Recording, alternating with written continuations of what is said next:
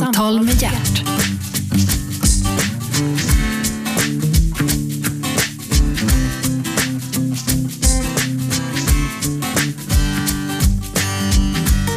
God morgon och hjärtligt välkomna till Radio 1. Ja, det är pratradiokanalen nummer ett, det, det vet ni vid det här laget. Och ni som lyssnar, ja ni kan lyssna då antingen på 101,1 i Stockholm eller på webben om ni är duktiga på det. Då lyssnar ni på, då går ni in på radion etta och så eh, .se, radio1.se. Eller om ni är supermoderna, då har ni en sån här modern telefon och då går ni in på en app och den heter Radio 1. Det var nog om detta. Programmet heter Äntligen och äntligen är Pontus Fritjof här. Välkommen. Tack snälla, trevligt att vara här. Pontus Fritjof, då kan jag säga, han, om jag säger istället Pontus eller Pontus by the Sea, då har ni ringat in vem Pontus Fritjof är. Lite så är det. Ja, och så, och så driver du ett hotell också, ett litet hotell, konferens och skönt och mysigt ställe nere på Fårösund. Ja, underbart litet ställe är det faktiskt. På norra Gotland. Mm. Men det är bara tio veckor om året. Ja, Gotland resten av året och jag förstår vilka, som, vilka tio veckor ungefär. Ja, det är inte februari. Nej, det är inte januari, februari, mars alltså. Exakt. Du, Pontus, du är gift? Nej, det är du inte. Nej, jag lever fortfarande i synd. Du lever eh, i synd. Jag lever med eh, Therese som är eh, mina barns mor. Okej, Jag har gjort det i många år. Ja, så vitt jag vet. Ja, precis. Du, jag ska inte, jag ska inte, jag ska inte oroa dig i onödan. Men eftersom du inte är gift med henne så, så spelar det här dig ingen roll. Men man har kommit fram till att var tionde barn avlat inom det så kallade äktenskapet har en annan pappa än den gifta maken. Det här förklarar en del. jag tror att jag får ta upp det här med Therese när jag kommer hem. Just precis, gör det. Du Pontus, du har två barn, du bor i, i eh, Bromma utanför Stockholms innerstad. Jajamän. Och eh, så vitt jag har förstått så har du 140 kvadratmeter som du hasar runt på. Ja, precis. Vilken koll du har. Du vet nästan mer än vad jag vet. Ja, och, och eh, tre sovrum på övervåningen. Mm, stämmer bra det också. Så du har hund också. Ja, det stämmer det med.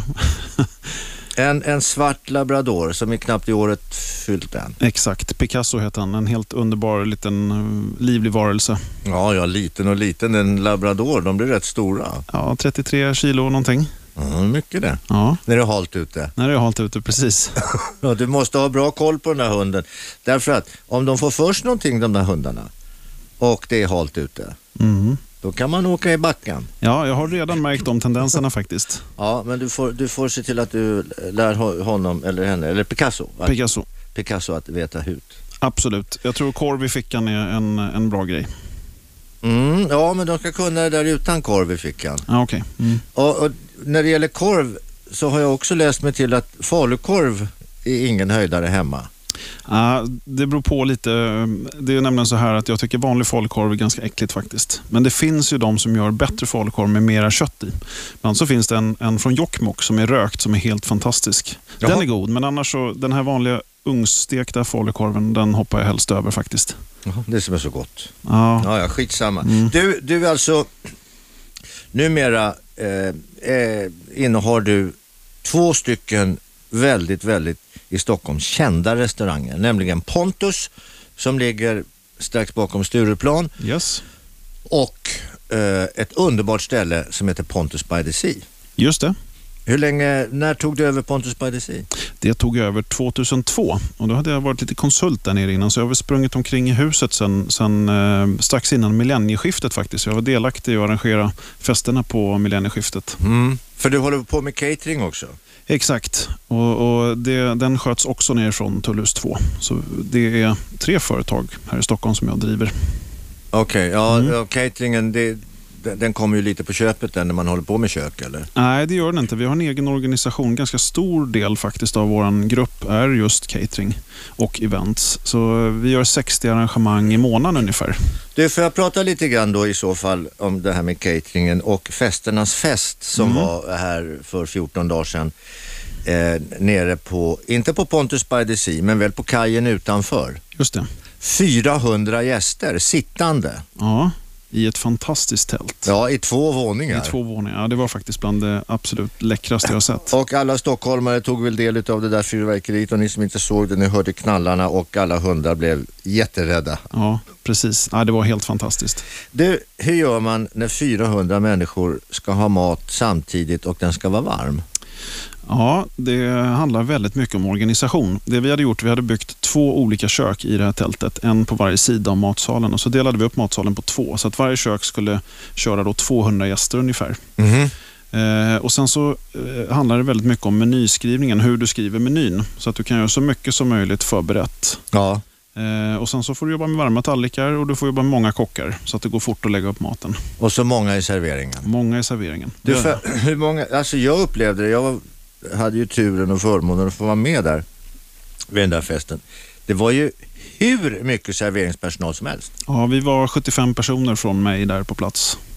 Så att det var helt För, för man kände det ungefär som att man hade sin egen servitör. Ja, det var tanken. Nej, men det var en instruktion från uppdragsgivaren att det skulle vara hög fart på servicen och, och det lyckades vi nog leverera ganska ja, bra. och dessutom var det som alltid med din mat jävligt gott. Tack, det var snällt sagt. Du, om vi tar det här lite från början då. Var, var kommer du ifrån? Jag kommer ifrån Stockholm. Jag är uppväxt i Hässelby, västerort. Jag håller mig kvar i västerort nu också. Ja, du har flyttat lite, lite närmare, närmare stan. Lite närmare stan. Vilket har sina praktiska fördelar när man åker mycket fram och tillbaka till, eh, till hemmet. Hur, hur, hur, eh, mor och far och syskon? Jag har en eh, mamma och pappa och de bor i Skåne nu och jag har en bror som bor på i vad heter det, Gustavsberg. Jaha. Ut mot Ingerö-hållet till. Ja, just det. Flyttat åt andra hållet. Mm, men det är ingen som är i, i branschen om man ja, säger så. Hur fan hamnade du i branschen då? Ja, det var en ren tillfällighet faktiskt. Jag gick i, i nian i Gärdeskolan och eh, så fick jag en praktikplats. Och först så hamnade jag på eh, Gasverkets personalrestaurang i Värtahamnen. Inte fullt så sexigt, men, men eh, där tyckte jag var väldigt kul. Jag fick göra väldigt mycket saker. Jag tyckte att det var spännande. Och Jag hade ingen annan riktig tanke på vad jag ville bli. Eh, och några månader senare fick jag en ny praktikplats och då hamnade jag hos Erik Lallerstedt då på Eriks i Gamla stan. På Östergatan? Eh, Österlånggatan. Österlånggatan Exakt. Mm. Och, och, där hamnade jag då och fick eh, verkligen upp ögonen för inte bara äta mat, för det gillade jag sedan innan, men även laga mat. Och De tog otroligt väl hand om mig. Plus att jag och Erik fick en väldigt fin kontakt. Och men du, vänta, den... ta, vänta ett tag nu. Du, får, du går i nian, ja. får en praktikplats. Ja. Och, och var det sån där man skulle ut och prya i en vecka? Eller? Ja, precis. Två veckor till och med. Två veckor, 14 ja. dagar.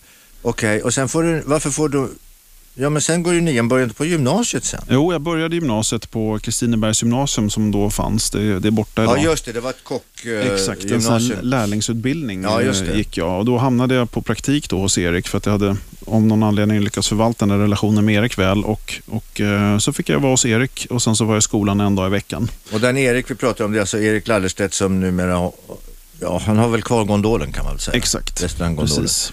Ja. Ja, så på, på den vägen är Jag tyckte den där dagen i skolan var, var den absolut tråkigaste dagen hela veckan. Så jag frågade Erik om inte det fanns en möjlighet att jag kunde få vara på, på restaurangen istället. Tyckte att jag lärde mig mycket mera där. Mm. Och Det är ju så i vår bransch. Där lär man sig ju på golvet. Man lär sig ju knappast i en skolbänk. Ja, men i skolan ska du ju lära dig engelska. Du ska lära dig när Gustav II Adolf dog. Du ska lära dig en massa sådana saker. Ja, och geografi och varför Dalsland inte har några städer och sånt där. Ja, just det. Fast när jag gick i skolan på den här lärlingsutbildningen, där fick jag lära mig att tvätta händerna när jag var på toaletten att det skulle vara kallt i kylen Aha. och hur man kokar en bechamel på, på, i skolbänken. Och Det var kanske inte riktigt det jag var ute efter. Nej, nej. Vad var du ute efter då? Jag var ute efter att lära mig laga mat. Mm. Så det fick jag göra nere på restaurangen istället. Så jag jobbade luncher och kvällar och helger och, och, gick långt utanför vad man skulle göra som lärling för att jag tyckte att det här var fa fantastiskt roligt och fascinerande. Min son som också heter Erik för övrigt, eller jag har flera söner och alla, alla, hela alla min familj håller på med mat. Ja. Men skitsamma. Honom kan man ringa till. Eh, nej, men jag, jag, kan inte prata med dig nu för jag håller på att laga mat. Jaha, mm. vad ska du? Ja, du vet till förrätt så hade jag tänkt mig en och, och, till varmrätt så tar jag en och sen till efterrätt så får det bli. Så han sitter hemma och lagar sig själv en trerätters mm. eller till familjen. Underbart. Ja, men det är ju inte speciellt svenskt. Nej, det är det inte. Och sen kan han säga så här, du vet du, jag hittade en sån jävla rolig kål. Jag ska kolla om det går att göra kåldolmar på den. Ja, underbart. det gillar vi. Ja, men det, det, det är väldigt... Eh, nej, men ja, jag förstår. Mm. Jag, alltså, jag förstår själva tanken med det. Därför mm. att om man nu är intresserad av mat, ja då vill man ju komma längre än, än eh, det traditionella. Man Ja. vill ju ut i periferin och söka och kombinationer och Exakt. hitta och sånt där. Ja, visst. Och det var det som du blev intresserad av? Ja, precis. Mhm. Och jag blev väldigt fascinerad över hela restauranglivet. Det var eh, en ny upptäckt för mig hur, hur det fungerar att jobba på restaurang. Jag tyckte att det var väldigt roligt och väldigt roliga människor. Men du, köket, att jobba i köket och så komma in som, som Nisse. Ett hårt liv. Ja, det är ett hårt liv. Men eh, jag Kanske inte lika hårt som det var en gång i tiden. Nej, det, det är förhoppningsvis lite bättre idag. Eh, eller det är mycket bättre idag. Men jag tycker att det, jag tyckte att det var väldigt roligt. Och tycker man att det är roligt, då är det ju inga problem att jobba mycket. Men du, att, som, som, som eh, du fi- fick börja då, börja med att skala potatis och bära potatissäckar och diska och sådär. Det är ju inte speciellt glamoröst. Nej, men det, det de var duktiga på, på Eriks där, det var att de tog hand om mig. Jag fick göra all den här skitgöran, men de tog också fram mig. Jag fick vara med och smaka på de goda såserna. Jag fick se på sjötungarna som åkte upp i matsalen och så vidare. De, de var duktiga på att visa mig allting. Eh, Tog otroligt väl Ja, hand om hur, mig. hur ska det gå för 80-talisterna när de ska börja diska tror du? Och, Ja. och bära potatis? Det har vi redan fått erfara och det är, det är med skräckblandad förtjusning man ser den utvecklingen faktiskt. Det är för jävligt. Ja, det, det är faktiskt emellanåt lite oroväckande. Nu kan man inte dra alla över en kant, men det är ju tendenser till att det blir ganska svårt att jobba med den generationen faktiskt. Ja, det där har jag också fått erfara och fått höra att de har lite fel inställning om vi bara nöjer oss med att säga så. Det är en väldigt stor skillnad mot när jag själv var i den åldern, så kan, kan jag Mm. Och då sammanfatta kan jag det. tala om för dig att jag var i den åldern då var det en väldigt, väldigt stor skillnad. Ja, Men om vi skiter i det, vi ska inte generalisera, vi Nej, ska ska inte dra alla över en Absolut tvärtom. Men du, hur kom det sig då att du tyckte att eh, det här med mat, det är någonting som jag vill ägna mig åt? Ja, men matintresset fanns eh, hemifrån. Mina föräldrar var, eller min mamma var väldigt duktig på att laga mat och eh, det fanns ett intresse för att äta god mat och de tog tidigt med mig på restaurang och min bror då. Så vi var ute och åt emellanåt och jag tyckte det var väldigt, väldigt gott. Och liksom mat har varit en viktig del för oss eh, i kulturen i familjen. Så därifrån kommer liksom matintresset. Är det där en klassfråga? Nej, det tror jag inte. Det beror precis på vad man gör till. Eh, man behöver inte äta dyr mat bara för att man äter god mat. Nej, verkligen inte. Och man, man, man behöver inte vara rik bara för att man lagar mat. Nej. Och det finns många Det har ju som... blivit lite så ja, idag. Ja, att, att eh, ju, ju, ju mera ekonomiskt eh, förspänt du har det, desto mera tid lägger du på mat. Medan ju, ju fattigare och eländigare du har det, desto sämre mat. Och så köper du halvfabrikat eller helfabrikat. Ja, det, Det behöver dock inte vara billigare. Nej, tvärtom. Det blir ju dyrare och sämre. Ja, precis. Ja, det är korkat. Ja, det är lite korkat. Nej, Men, men, men det här väckte ditt intresse i alla fall. Det här vill jag lära mig mer om. Ja, Tänkte jag- du som 14-15-åring? Ja, precis. Och sen så blev det här eh, ljuset som gick upp för mig just eh, under perioden hos Erik och eh, fascinationen över att vara med och faktiskt förverkliga någonting eh, som blir väldigt, väldigt gott. Ja, men hur gick det med fotboll och ishockey och sånt där? Ah, fotbollen har jag nog slutat med lite tidigare. Hockey har aldrig varit min grej, men, men eh, det blev faktiskt maten som blev min grej. Det var mitt stora intresse faktiskt. Mm, men det syns ju inte på dig. Ja, det var snällt sagt. Men nu, nu för tiden har jag blivit tvungen att börja träna hårt som tusan för att liksom kunna äta och eh, dricka vin på helger och sånt där och gå på fest och kalas. Du lyssnar på Radio 1, programmet heter Äntligen, jag heter Gert Fylking och äntligen är alltså Pontus Fritiof här. Vi är strax tillbaka, vi tar bara en liten kort paus. Äntligen! Samtal med hjärt.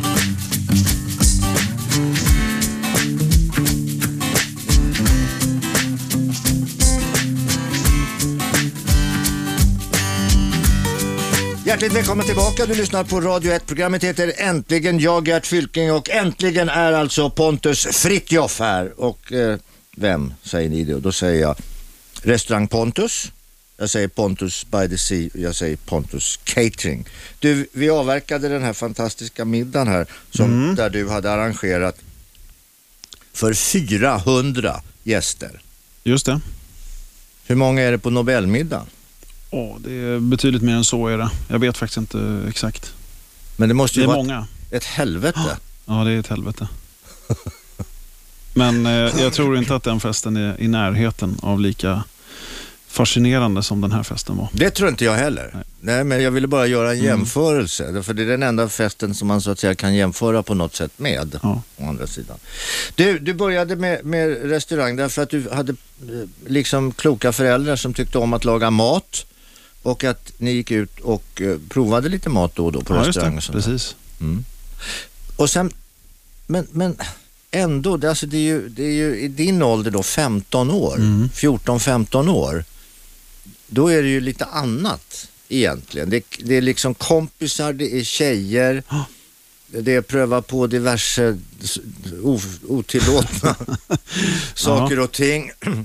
Man ska röka, man ska röka på, man ska dricka, man ska spy. Det är massa sådana där Ja. saker som man ska gå igenom ju. Ja, jag tror att jag klarar mig faktiskt ganska bra från många av de där sakerna just på grund av att jag hade det här starka intresset och jag tyckte att det var så förbannat roligt att jobba. Så jag har faktiskt varit en ganska, ganska snäll pojke. Men vad sa kompisarna? Nej, men de, de, först tyckte de att jag var lite konstig som, som valde att jobba i restaurang, för det var ingen av mina vänner som gjorde det. Så att, eh, de tyckte väl att jag var lite konstig. De andra skulle bli advokater och VDR och jurister och företagsledare och jag skulle bli kock.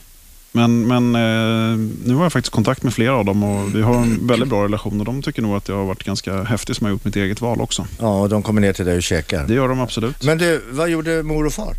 Eh, mamma var he- hemmafru och hade lite enklare småjobb sådär och pappa var egenföretagare. Okej. Så att där, där, Inom vilken bransch? Inom databranschen och där kan man säga där finns ju kanske den entreprenörsådran som jag har inom mig.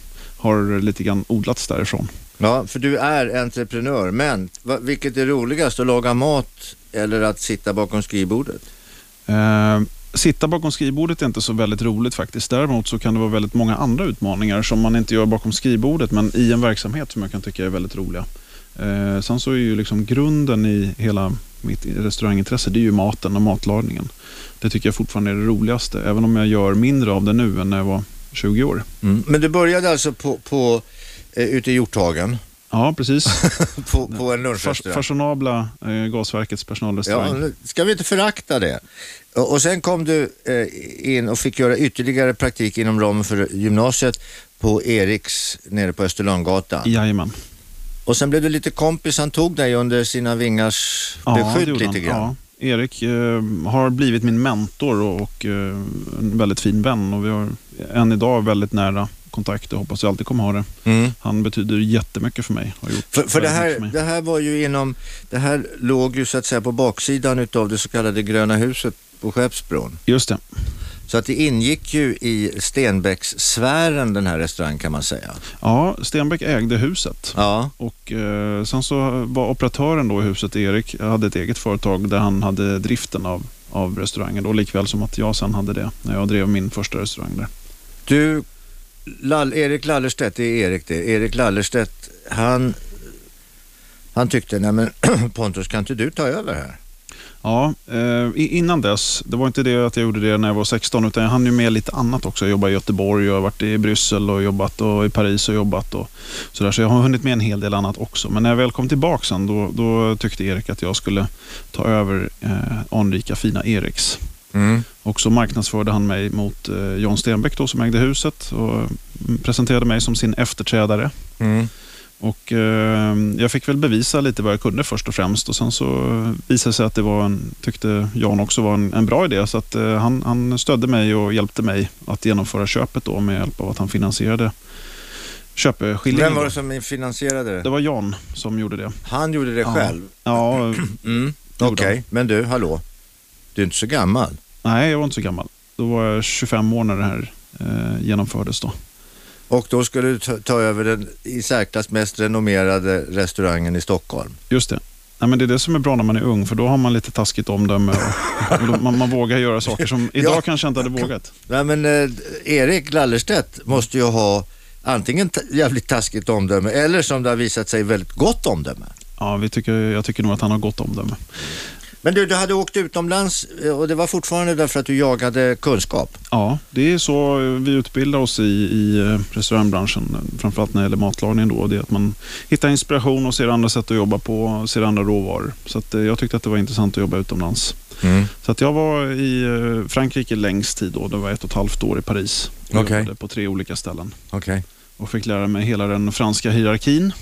Den kan inte ha varit så rolig. Nej, den var inte så rolig faktiskt. Det var, jag kan faktiskt säga att emellanåt var det rätt hemskt att jobba i, i Frankrike. Men jag är väldigt glad att jag har gjort det. Så att, eh, jag är tacksam för att jag tog mig den tiden och att jag fick det stödet från ja, både min familj och från eh, Erik som var men var det så här att, nej, men, eh, mamma jag orkar inte längre. Blev, kom du till den punkten? Nej, jag, jag är inte sån, utan jag är ganska stark. Om jag bestämt mig för att göra någonting så, så ser jag nog till att ta mig igenom det faktiskt. Så jag, jag gjorde det, men det var inte alltid roligt. Mm. Var, låg, var låg de här restaurangerna i Paris Ja, de låg inne i Paris, centrala Paris, i, i 17 och 8 eh, låg de. Och sen så bodde jag ju då först långt ut i eh, förorten, tre och en halv mil tror jag det var utanför. Ja. Man fick åka tunnelbana varje morgon och, och kväll och blev rånad och allt, allt vad man fick vara med om. ja. Nej, ja, ja, jag vet. Jag har varit i Paris x antal gånger. Jag liftade ner till Paris när jag var 17 år och Ja, blev kvar där faktiskt eh, ja, nästan ett år. oj då. Ja, Ja, bara levde på gatan. ja. Det var helt fascinerande. Jag, åkte, jag liftade, stack hemifrån och sa till morsan, du nu åker jag till Paris. Jag gör det, sa hon, men glöm inte att vi ska äta middag klockan fem. Sju kronor hade jag Jaha. och ett paket hårt bröd. Men du kom ner till Paris? 48 timmar senare så stod jag nere vid Ja, Eiffeltornet. häftigt. Sen var jag där.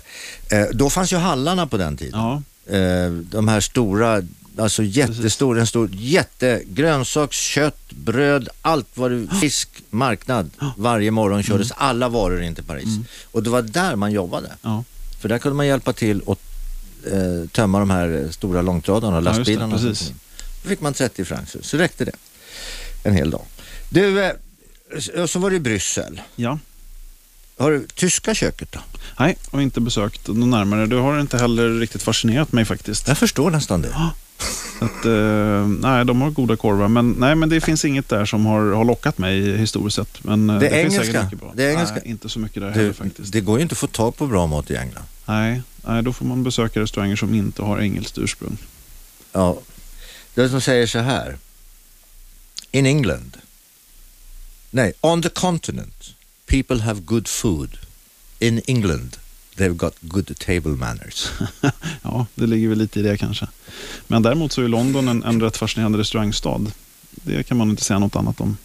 Men eh, det är ju inte för den, eh, den klassisk genuina brittiska maten man åker dit. Nej, och du, vi ska återkomma till det där. Jag pratar med Pontus Fritjof. Du lyssnar på Radio 1. Eh, programmet heter Äntligen. Eh, vi ska ha nyheter här alldeles strax. Eh, vi är strax tillbaka. Vi ska nämligen prata om den gastronomiska skatten, det svenska skolköket. Äntligen! Samtal med hjärt.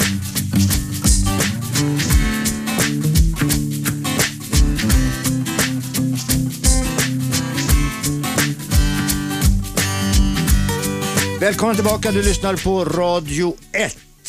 Programmet heter Äntligen, jag Gert Fylking och äntligen är Pontus Fritjof här.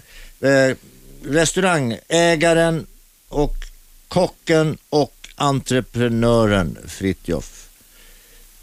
Pontus, ni vet Pontus, restaurangen Pontus, ni vet restaurangen Pontus by the sea. Nu har du Ja. hakat upp det Gert. Nej, men jag, jag, jag, jag är fascinerad utav, jag har ju gått liksom i dina fotspår lite grann. Eh, tack vare att, på det sättet att jag varit på dina restauranger. Mm, Och det är så jag menar. just det. Men det, om Mm. vi går tillbaka här nu. Det, Du sa att din mamma var väldigt duktig på att laga mat och lagade i princip all mat hemma. Ja, hon är fortfarande duktig på att laga mat. Hängde du henne i kjolarna då och ville vara med och fick rulla köttbullar och sånt? Nej, jag tyckte aldrig att det var så intressant utan det, det gick nog inte upp för mig förrän jag var kanske 15-16 år när jag började få insikt i restauranglivet. Då tyckte jag att det var roligt. Men eh, nej, det var det här intresset att äta mat. Men jag var inte intresserad av att hjälpa till hemma. Hur är det med ditt bordsskick? Eh, ja, det ska du kanske inte fråga mig om, men jag tror att det är skapligt i alla fall. Har du hört något annat? Nej, jag har inte hört någonting annat, men, men eh, det är ju ofta så när man dukar eh, så, så blir det ju, man ska duka till en lite större middag, Mm. så är det ju många tallrikar och det är många bestick och det är många glas. Har du koll på allt det där? Eller är det någon som hjälper dig med det? Eh, På restaurangerna så har ju folk som hjälper mig med det, men självklart har jag en grundkoll på hur man dukar. Naturligtvis. Ja, men det är inte så... Jo, då, men det har jag. Nej, men det, jag tror att det är jätteviktigt om man... Jag har ju gått från att vara kock till att bli restauratör och då tror jag det är ganska viktigt att du behöver inte kunna allting utan och innan, men du måste ha en god grundkännedom om de olika bitarna som bygger en restaurang. Det tror jag är jätteviktigt. Men vad är viktigast? Vad, vad tycker du? Om du kommer till ett, ett, eh, ett nytt ställe, Mm. vad är viktigast när du kommer? Du öppnar dörren, vad är då viktigast för dig? Alltså det, Du har ingen aning om vad du Nej. har att förvänta dig. Nej, det beror lite på vilket ställe jag går på. Men, men för mig är nog helhetsupplevelsen viktig. Jag, jag tycker att eh, det spelar ingen roll hur bra maten är om man, om man får eh, dålig service, otrevlig service och sitter i en tråkig lokal. Eh, då går inte jag tillbaks. Det måste alltid finnas en anledning att längta tillbaks till en restaurang. Eh, maten är jätteviktig, men det är inte det viktigaste. Jag tror framförallt att kombinationen är, är viktig. Du, jag tror att det viktigaste, för mig i alla fall, jag ska inte säga hur det är för dig, men för mig är ett av de viktigaste incitamenten varför jag överhuvudtaget ska komma tillbaka till ett ställe, det är ju servicen. Mm.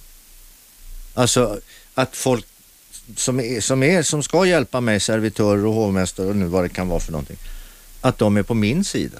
Att de Absolut. hjälper mig, att de Ja, guidar mig. Exakt. Och att de ser att det fattas vin här, men då häller vi upp vin här och Ja, kommer fram och frågar, smakar det gott, vill Ja, du ha någonting annat?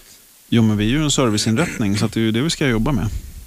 Och, och personalen får aldrig bli finare än gästerna, utan vi, vi är ju där för att ta hand om gästerna. För jag var på ett ställe, jag ska inte nämna vad det var för ett ställe, men jag har aldrig gått tillbaka dit. Det var jag och en kompis som skulle gå och käka. Ja, eh, och så fick vi då menyn. Ja, men vi vill inte ha det här. Vi vill bara ha, förlåt, vi vill bara ha eh, en entrecote lite grönsaker. Gott. Ja, men det går inte. Va? Ja, men du har ju entrecote här och så har du, ja, Ja. men det går inte. Du får ta det som står på menyn. Ja, men jag vill ju inte, jag vill ha delar av det som står på menyn. Du Ja, behöver ha det. du behöver bara ta bort potatisen. Ja. Nej, det går inte. Nej, men far åt helvete då. Ja. Då. ja, tyvärr är det så. Ja, så ska det absolut inte vara. Men varför kan det vara på det viset ibland? Att man inte kan ändra menyn? Om man nu finner det. Jag vet faktiskt inte, men, men eh, vad som är grunden i all restauration tycker jag, det är att man, man jobbar för kunden. Man jobbar för att gästerna ska vara nöjda. Mm. Eh, en del restauranger av det lite finare slaget kanske tycker att de är finare då än gästerna och vill berätta för gästerna hur det ska vara. Och Det tycker jag blir väldigt fel i väldigt många fall. Alltså det är ytterst få fall man, man eh, inte kan vara flexibel med menyn tycker jag. Om man går på en extremt fin eh, dyr restaurang då kanske man går dit för att få en upplevelse och prova det de har gjort. Det, det kan man väl göra, men det är en Ja, annan sak. det, det finns ju sådana här så kallade avsmakningsmenyer och så är det Ja, en sju, åtta rätter eller vad det nu är. Ja, Och det är ganska spännande. kan det vara. Ja, och så får man ett glas vin till. Mm. Jag var nämligen, det här är, jag återkommer väldigt ofta till den här berättelsen i, i vänkretsen. När jag och polaren Per Mm. var nere när du, när du skulle stänga sista kvällen Just det, och eh, på, på Greenhouse. Greenhouse. Elva rätter och det är ju bra. Små rätter, det var provsmakning, men elva glas vin. Det var det bästa. Och sommelieren, den stackaren, han skulle ju då berätta hela tiden. vad- Det gick inte in, mot slutet gick det inte riktigt in vad det var för Jag godsaker. Okej, Men det var en väldigt trevlig kväll. ja, det var en fantastisk kväll. Det var en väldigt rolig kväll. Men du, eh, så du började bli intresserad av det där, vi, du sket i fotboll, du sket i vad dina kompisar tyckte och du började på restaurang helt enkelt. Ja, kan man säga. Jag gick min egen väg. Och det har ju gått bra för dig. Ja, Det har gått skapligt bra, det tycker Ja jag men du har ju fått backning, alltså det, Ja. Mm. därför att starta sådana här ställen som du har startat, det är ju inga korvmojar direkt. Nej, det är det inte. Utan det, det är ju eh, stora ställen, Mm. dyra ställen, Mm. dyra lokaler. Absolut. Det måste ju finansieras på något sätt. Ja, helt rätt. Nej, men jag har ju fått väldigt fint stöd när jag har byggt upp min verksamhet. Inte bara via min familj, men, men även då via Erik som har betytt jättemycket för Och det mig. i är Erik Lallerstedt. Vi pratar om. Eh, sen har vi Jan Stenbeck som också har gjort otroligt mycket för mig då, som var med och finansierade den första restaurangen och hjälpte mig på många sätt och var otroligt stort stöd faktiskt i, i driften av min restaurang. Och sen så nu sista åren har jag jobbat med Sven Hagströmer, finansmannen då, Mm. som också betyder väldigt mycket för mig och eh, stött, stödjer mig otroligt mycket. Hur, du, du står på tre ben. Du, Ja. Alltså du har Pontus, du har Pontus by the Sea och du har cateringen. Ja, precis. Vilken är roligast? Alla tre. Nu var inte det svaret på frågan. Nej, men det går inte att säga. Men eh, vilken av dina barn tycker du bäst om? Det går inte heller att säga.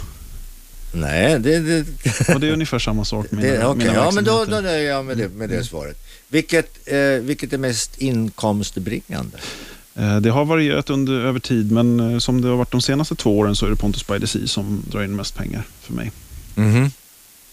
Det är lite märkligt. För det, det, jag menar, det är en otrolig sommarrestaurang. Mm. Men det är ju en något mer bökigt tillgänglig vinterrestaurang. Ja, vi, vi har jobbat en hel del med lågsäsongen och under hösten nu har vi kört skaldjursveckor och sen börjar vi med julbord.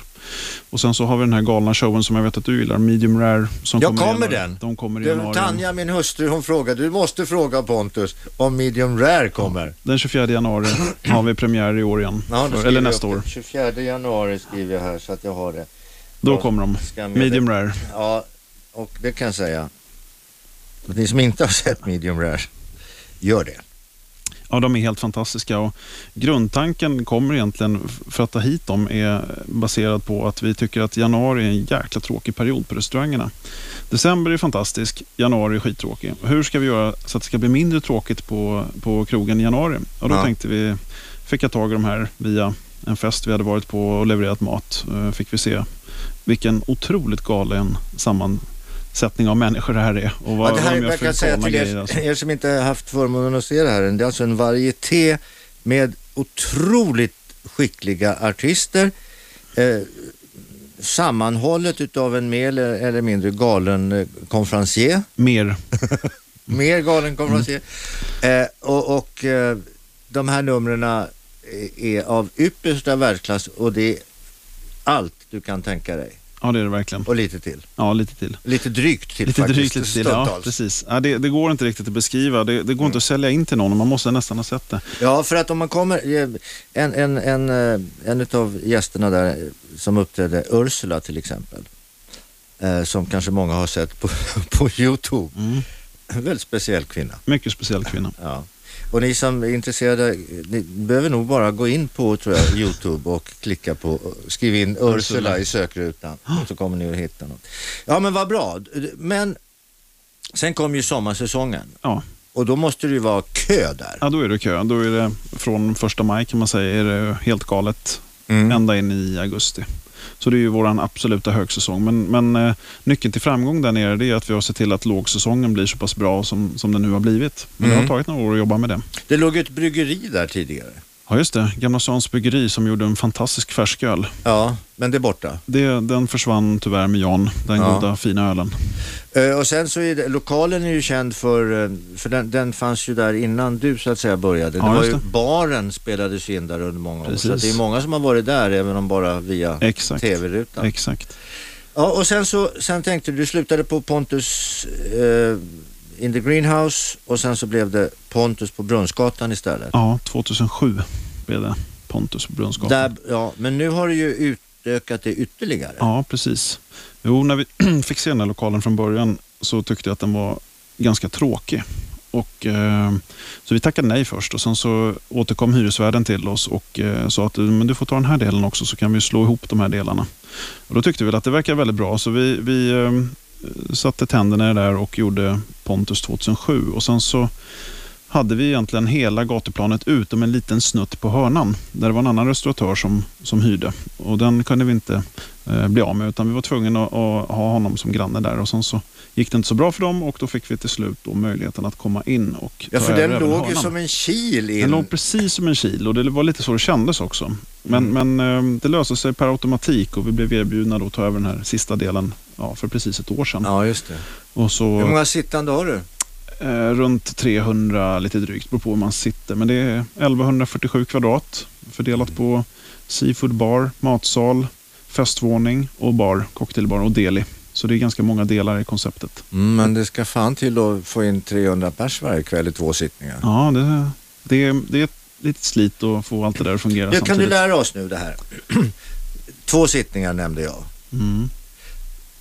Om man nu ska gå på restaurang, när, ska man, när är första sittningen ungefär? Det är helt olika på olika ställen. Eh, vad vi har gjort hos oss med, med stor framgång faktiskt är att vi rabatterar eh, gäster som kommer och är färdiga med sitt bord 19.15. Eller om du kommer efter 22, då får du 50% rabatt på maten. Och Det här gör då att folk som ska gå på teater eller på, på något annat efteråt, Eller bara gå ut och äta? eller bara gå ut och äta och kan tänka sig att anpassa tiden, Mm. kan komma väldigt billigt undan och äta fantastiskt fin mat för, för hälften av priset. Eh, sen så har man ju alltid på restaurang mellan 19 och 21 så är det ju fullt i stort sett överallt. Mm. Att då är det svårast att, att komma in. Mm. Men vi har inte uppdelat i sittningar alla julbordssittning om man säger så, utan man får komma lite när man vill. Och vi är ganska måna om att spri- sprida ut beläggningen både för gästerna och personalens bästa faktiskt. Men, men det där är, om, om du går dit och är klar före, när öppnar ni? Vi öppnar klockan 18 i matsalen och klockan 17 i Seafood Bar. Så att om du går dit 18, hänger på låset 18 och går 19 och 15, Ja, då är det 50 procent. på maten. Och kommer du efter 22. och är klar, ja du ja, jag vill. köket. Ja, 23. Men det räcker att du är i huset så får du beställa. Och det säger du nu. Ja, men precis. Nej, men det, det är ganska smart faktiskt. Ja, det är jävligt smart, men det kände jag inte till. Nej, alla gör inte det. Nej, Det gör- men nu gör alla det. Ja, nu när jag får komma hit och berätta om det, Gert, så. Nej, men lite så är det faktiskt. Att det, Ja. det är ju självklart. Men det är ju som om du beställer en tågbiljett eller hotell. Så det är olika pris beroende på när du kommer. Ja, det är klart. Ja, men vad bra. Och, eh, det här när du började då, innan du, du eh, överhuvudtaget kom igång som, som restaurangägare, tänkte du då, fan jag ska ha min egen restaurang?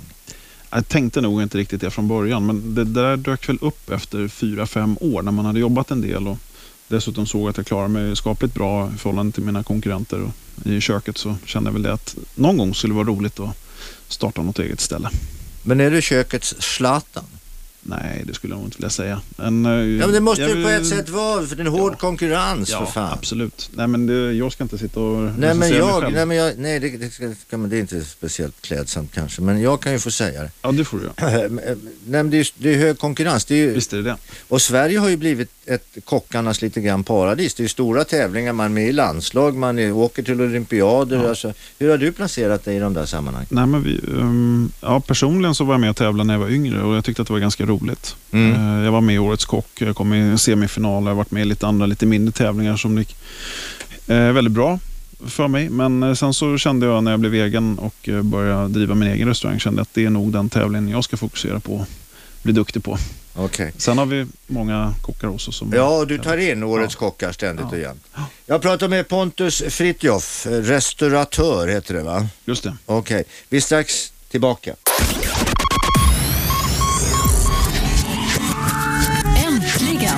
Samtal med hjärt.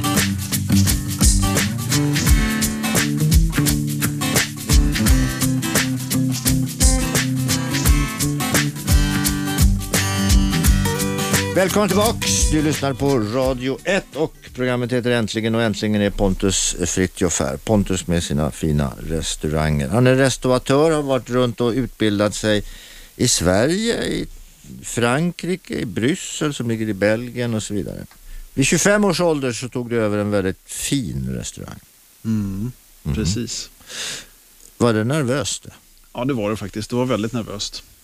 Det var Mm. en väldig skillnad på att bara stå och laga mat som jag gjorde innan och helt plötsligt så står mitt namn på dörren och man får hålla i väldigt många mera trådar än vad man gjorde För tidigare. att det var inte vilken restaurang som helst Nej, som var- bara bytte namn utan Nej. det var ju faktiskt en av Sveriges absolut mest Ja. renommerade och bästa krogar. Ja, Och Ja. man ville ha valuta för sina pengar för det var inte helt gratis att gå dit. nej, verkligen inte. Hör du, om vi bara tar tillbaka lite grann, någonting som jag plågas lite grann av, det är ju det här med det svenska skolköket. Ja, Vad fan har hänt med den svenska husmanskosten? ja, eh, det är väl kanske två skilda saker vad som hänt med husmanskosten och skolmaten. Men, men eh, om man börjar med skolmaten så är den ju överlag ganska dålig, tyvärr. Mm.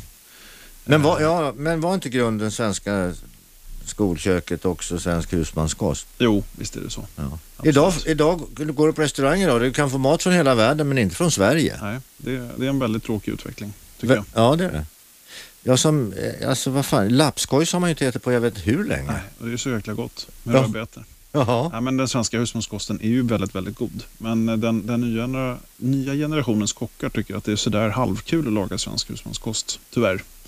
Men då Ja, får men, vi ja, som jag är, fattar inte, jag Ja, fattar inte. Men då får vi kanske vi som är lite mer seniora då, som är i min ålder, 35-40 år, vi får försöka slå, slå vakt om, Ja, om den traditionen. För men när fick jag man lungmos viktigt. senast? Ja, ja, det kanske inte jag saknar, men, men det finns mycket annat jag tycker Nej är men gott. du, nå- något som vi inte äter idag, det är ju lever, det är ju njure. Ja. Det äter vi inte. Nej.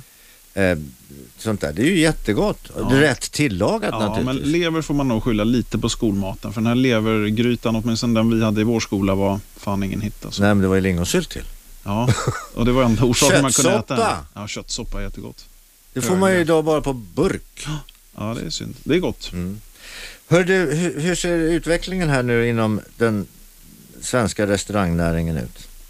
Eh, Den är ganska spännande tycker jag. Framförallt här i Stockholm så händer det otroligt mycket. Det öppnar ju så mycket krogar så att det är, helt galet. Eh, Det är väldigt mycket konceptuella restauranger. Att allting är väldigt styrt med precis vad man vill servera, vilken typ av inriktning man vill ha. Eh, Den andra trenden är, som är väldigt tydlig är att man är medveten om vad man äter. Att man är ursprungsbeteckningar, krav, ekologiskt, Mm. närproducerat. Vilket förvisso är en väldigt bra trend. Så att det, Är du själv med och rotar i dina eh, restaurangens råvaror? absolut, definitivt. Det är Du- viktigt. Kan du säga ja eller kan du också säga nej ibland? Ja, absolut. Oh, ja.